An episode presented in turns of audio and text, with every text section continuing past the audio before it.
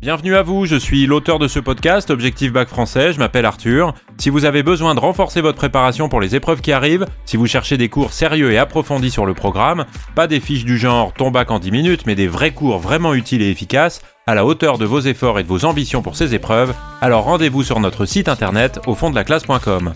Pour juste 5 €, vous avez accès jusqu'à la fin de l'année à l'intégralité des cours, le lien dans la bio du podcast aufonddelaclasse.com. À très bientôt, ciao ciao.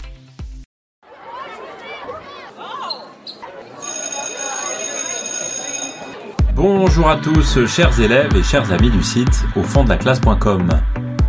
Dans cet épisode, nous allons vous présenter le rôle de la médecine dans le spectacle comique du Malade Imaginaire de Molière.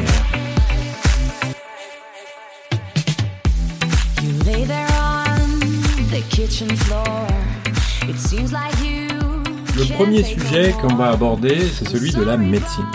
Vous le savez, ça n'est pas du tout la première fois que Molière utilise la médecine et en fait même le cœur de sa pièce.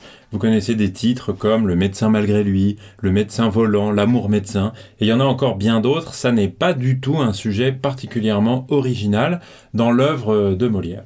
Alors on peut penser que le choix de ce thème vient du fait qu'il offre une matière comique qui est extrêmement riche et qui est capable de créer une tension qui est très propice à faire rire le spectateur.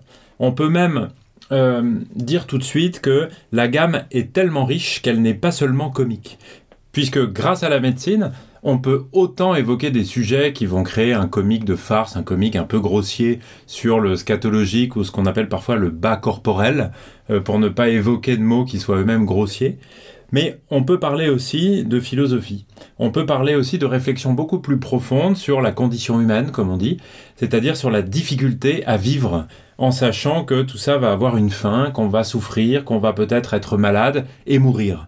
Et donc vous voyez qu'avec ce sujet de la médecine, on peut à la fois faire rire et en même temps faire réfléchir sur des sujets qui sont beaucoup plus profonds. Et ça n'est d'ailleurs pas sans lien, puisque pour faire rire quelqu'un, il faut créer une tension. On ne rit pas particulièrement quand on est heureux. On rit quand quelque chose est transgressif, quand on dépasse des limites. Regardez de quoi rient les enfants. Ils rient des gros mots, ils rient de ce qui est interdit. Et si on regarde les plaisanteries ou les blagues des adultes, qui ne sont pas forcément toujours beaucoup plus subtiles, eh bien, c'est bien des sujets qui sont un peu tabous, qui créent une tension dont on rit dans la société. Et donc, à ce titre-là, la médecine est vraiment un sujet très propice pour un auteur comique comme Molière. Alors, pour vous montrer et pour prouver, en quelque sorte, qu'il y a une gamme comique extrêmement riche, que la médecine est un véritable réservoir d'effets comiques, eh bien, je vais essayer de distinguer plusieurs éléments. Premièrement, la médecine est un sujet de débat dans la société, et en particulier au XVIIe siècle, car de nouvelles découvertes comme la circulation du sang vont diviser les médecins eux-mêmes. Et Molière utilise ce thème d'actualité qu'est la médecine pour ridiculiser les conservateurs, on peut les appeler comme ça, ceux qui refusent les progrès et qui s'enferment dans des pratiques qui sont complètement dépassées. Dans Le Malade Imaginaire, c'est le cas de tous les médecins, et en particulier de Thomas Diafoirus, qui est le fils de Monsieur Diafoirus et qui est le prétendant d'Angélique, qui, à la scène 5 de l'acte 2, se vante d'avoir défendu une thèse contre les circulateurs. C'est-à-dire une thèse qui invalide la nouvelle découverte qui a été faite par un Anglais qui s'appelle Harvey, qui a découvert la circulation du sang. Et vous voyez ici que la médecine est l'occasion pour Molière de mettre en scène un débat du temps pour ridiculiser une partie du corps des médecins qui n'acceptent pas le progrès et qui se retrouvent complètement ridiculisés, incarnés ici par le personnage de Thomas Diafoirus. Alors un peu dans le même ordre d'idées, Molière se moque aussi et attaque en même temps les médecins, dans la mesure où ils font preuve d'un esprit de corps qui est très excessif. Ils sont corporatistes, comme on le dit, c'est-à-dire qu'ils se défendent les uns les autres quoi qu'il arrive. C'est-à-dire que le confrère médecin peut faire n'importe quoi, dire n'importe quoi, de toute manière, il sera défendu par les autres. Parce que, d'une certaine manière, conscients tous de la supercherie que représente la médecine, eh bien, ils se serrent les coudes et se défendent tous. L'exemple qu'on peut donner, il se trouve dans l'acte 2 aussi, mais dans la scène 6, un tout petit peu après. C'est Diafoirus, ici père et fils, qui font une consultation en quelque sorte à Argan, et on voit ici que les médecins Purgon et Diafoirus se contredisent complètement et dans leur diagnostic et dans leur prescription pour Argan, puisque le premier attribue sa maladie au foie et l'autre à la rate, et l'un lui prescrit de manger de la viande bouillie et l'autre rôti, ce qui évidemment est complètement différent, et pour le diagnostic et pour la prescription qu'ils font. On peut penser évidemment qu'à cette époque-là, la prescription alimentaire est très importante, puisqu'il y a évidemment beaucoup moins de médicaments, de pharmacie qu'aujourd'hui. Et donc quand on donne un conseil d'ordre alimentaire, eh bien, il est quelque chose de central dans la prescription et dans les ordres en quelque sorte, ou les conseils que donne le médecin. Et pour autant, les deux se protègent complètement par esprit corporatiste, ce qui montre évidemment leur hypocrisie totale, mais qui révèle aussi l'incompétence de leur art. Quand Monsieur Diafoirus, parce que c'est lui qui est présent à ce moment-là, dit à Argan pour se rattraper en quelque sorte de la bourde, « Eh oui, rôti, bouilli, même chose. Il vous ordonne fort prudemment et vous ne pouvez être dans de meilleures mains. » en parlant de son collègue Purgon.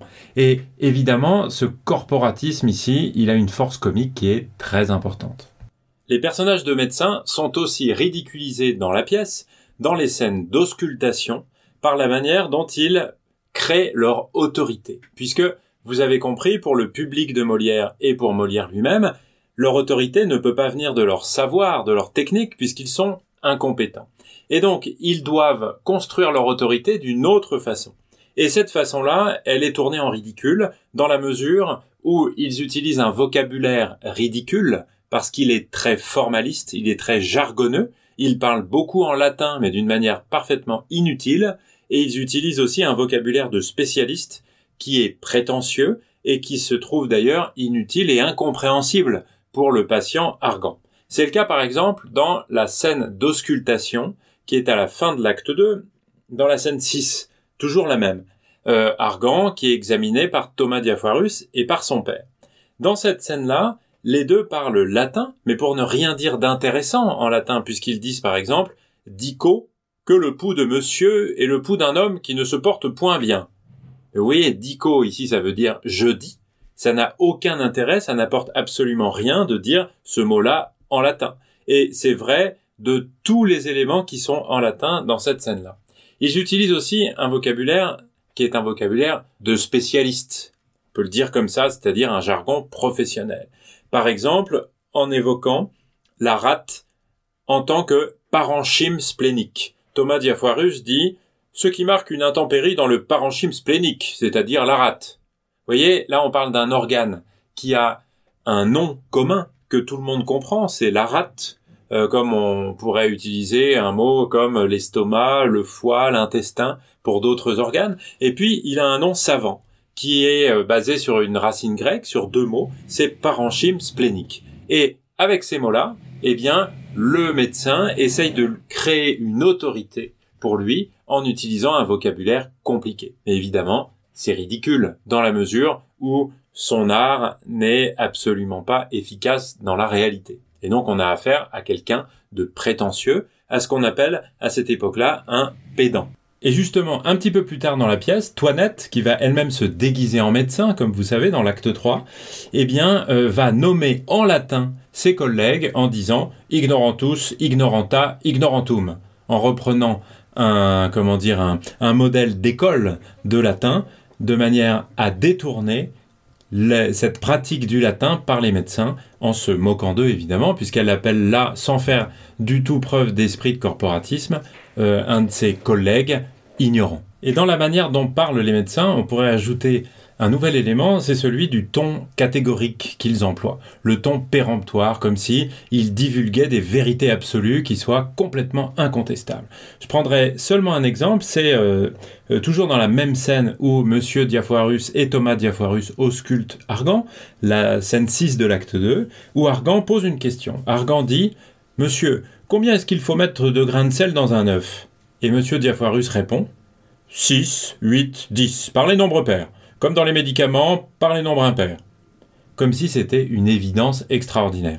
Et si vous creusez un petit peu, dans tous les moments où apparaissent les médecins et qu'on leur pose une question, eh bien, ils répondent comme si la vérité était évidente, autrement dit sur un ton qui est catégorique.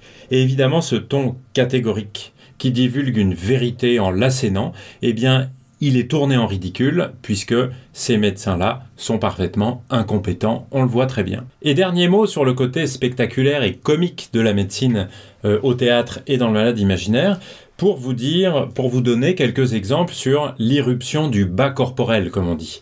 C'est-à-dire du scatologique, d'un comique qui est un peu grossier, qui évoque le corps, en général d'Argan, sur la scène.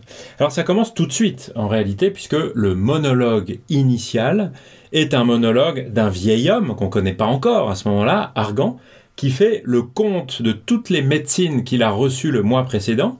Et parmi toutes ces médecines, il y a quand même essentiellement des lavements et des clistères.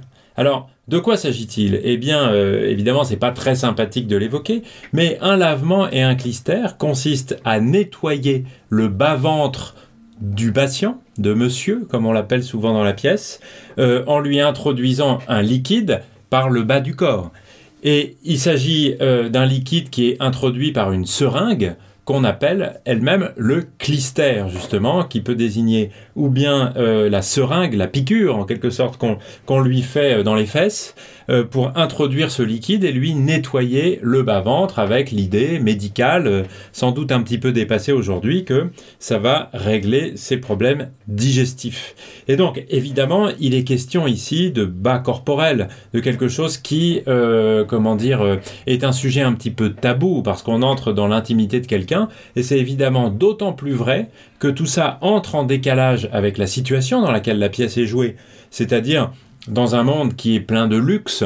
On est à Paris, dans le centre de Paris, près du Louvre, près du Palais Royal, donc dans une salle qui est essentiellement occupée par des spectateurs qui appartiennent à la très haute noblesse ou à la très haute bourgeoisie parisienne. Et donc, évoquer ce genre de sujet-là, évidemment, ça crée un décalage comique, une espèce de tension qui est tout à fait propice à faire rire le spectateur. Et puis, ça entre en décalage avec autre chose aussi.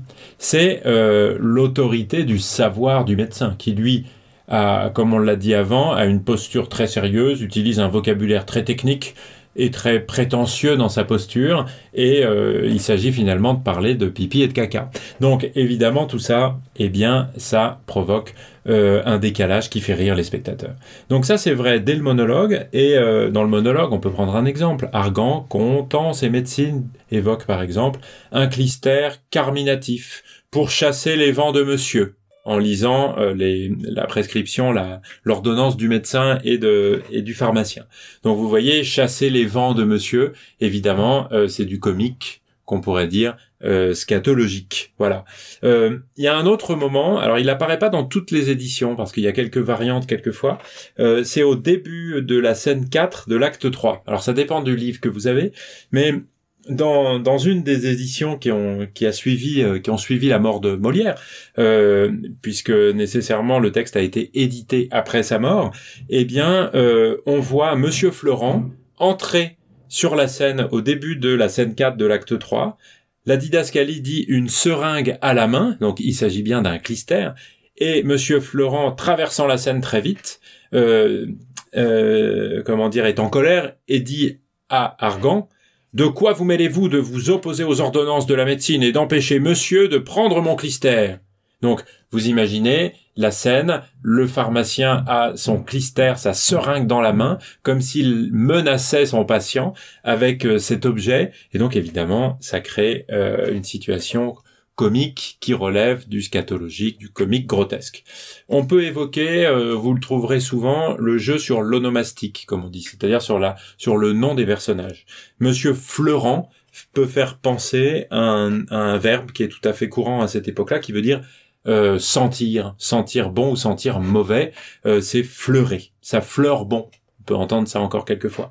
Fleurant peut faire penser à ça, et Purgon fait forcément penser au verbe purger, et quand on prend un clistère, un lavement, eh bien il s'agit de se purger, c'est-à-dire de se nettoyer le bas-ventre. Et puis dans la pièce, des allusions scatologiques, il y en a beaucoup, évidemment autour de la chaise percée d'Argan, sur laquelle il est assis presque pendant toute la pièce. Alors c'est vrai, dès la scène 2 de l'acte 1, où Argan demande à Toinette de regarder ce qu'il y a sous sa chaise percée, c'est-à-dire les excréments qui viennent d'idées versées, et lui dit « Mon lavement d'aujourd'hui a-t-il bien opéré ?»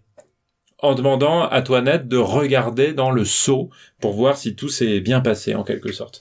On peut penser à un autre exemple, dans la scène suivante, la scène 3 de l'acte 1, Argan est dit, d'après la didascalie, courant au bassin. Donc ça veut dire qu'il se lève très vite de sa chaise pour courir aux toilettes, en réalité. Donc vous voyez, c'est l'irruption, encore une fois, du scatologique, du bas corporel, tout d'un coup, dans cette pièce. Quelques autres citations un petit peu de cet ordre-là. Bérald, le frère d'Argan, dit dans la scène 3 dans la scène 4 de l'acte 3 à un médecin ou à un apothicaire qui est là: ah, monsieur, on voit que vous n'avez pas accoutumé de parler à des visages, sous-entendant qu'il ne regarde que le derrière de ses patients et que il n'a pas tellement l'habitude de discuter avec des vraies personnes en les regardant directement. On peut prendre d'autres exemples évidemment, mais il y en a beaucoup dans la pièce. Voilà en tout cas pour l'intérêt de la médecine, pour apporter ce comique du bas corporel à l'intérieur de la pièce du Malade imaginaire. Cela fait quand même beaucoup d'éléments qui permettent de justifier le choix de la médecine comme thème d'une comédie pour Molière dans le Malade imaginaire. Voilà donc ce que je souhaitais partager avec vous au sujet du rôle de la médecine dans le spectacle comique du Malade imaginaire. Vous retrouverez bien sûr des éléments sur le site aufonddelaclasse.com. Merci beaucoup de m'avoir écouté et à très bientôt. Ciao, ciao!